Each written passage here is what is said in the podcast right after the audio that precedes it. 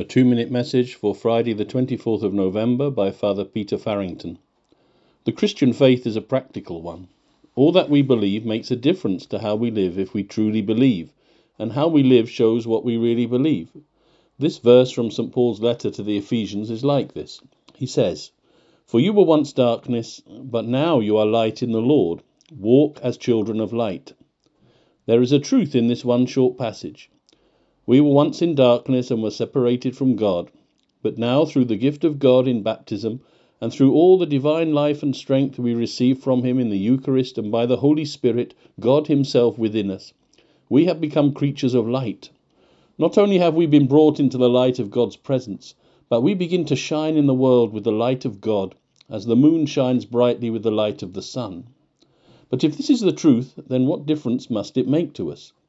We must live our daily lives in every moment and every situation as the children of the light we have become. We must live out what we have received and continue to receive from God. In the darkness of this broken and fallen world, when it is becoming clearer and clearer that the works of the world lead to misery, suffering, violence, addiction, and distress, we are to be light in every place we find ourselves. We are to be different and to make different choices.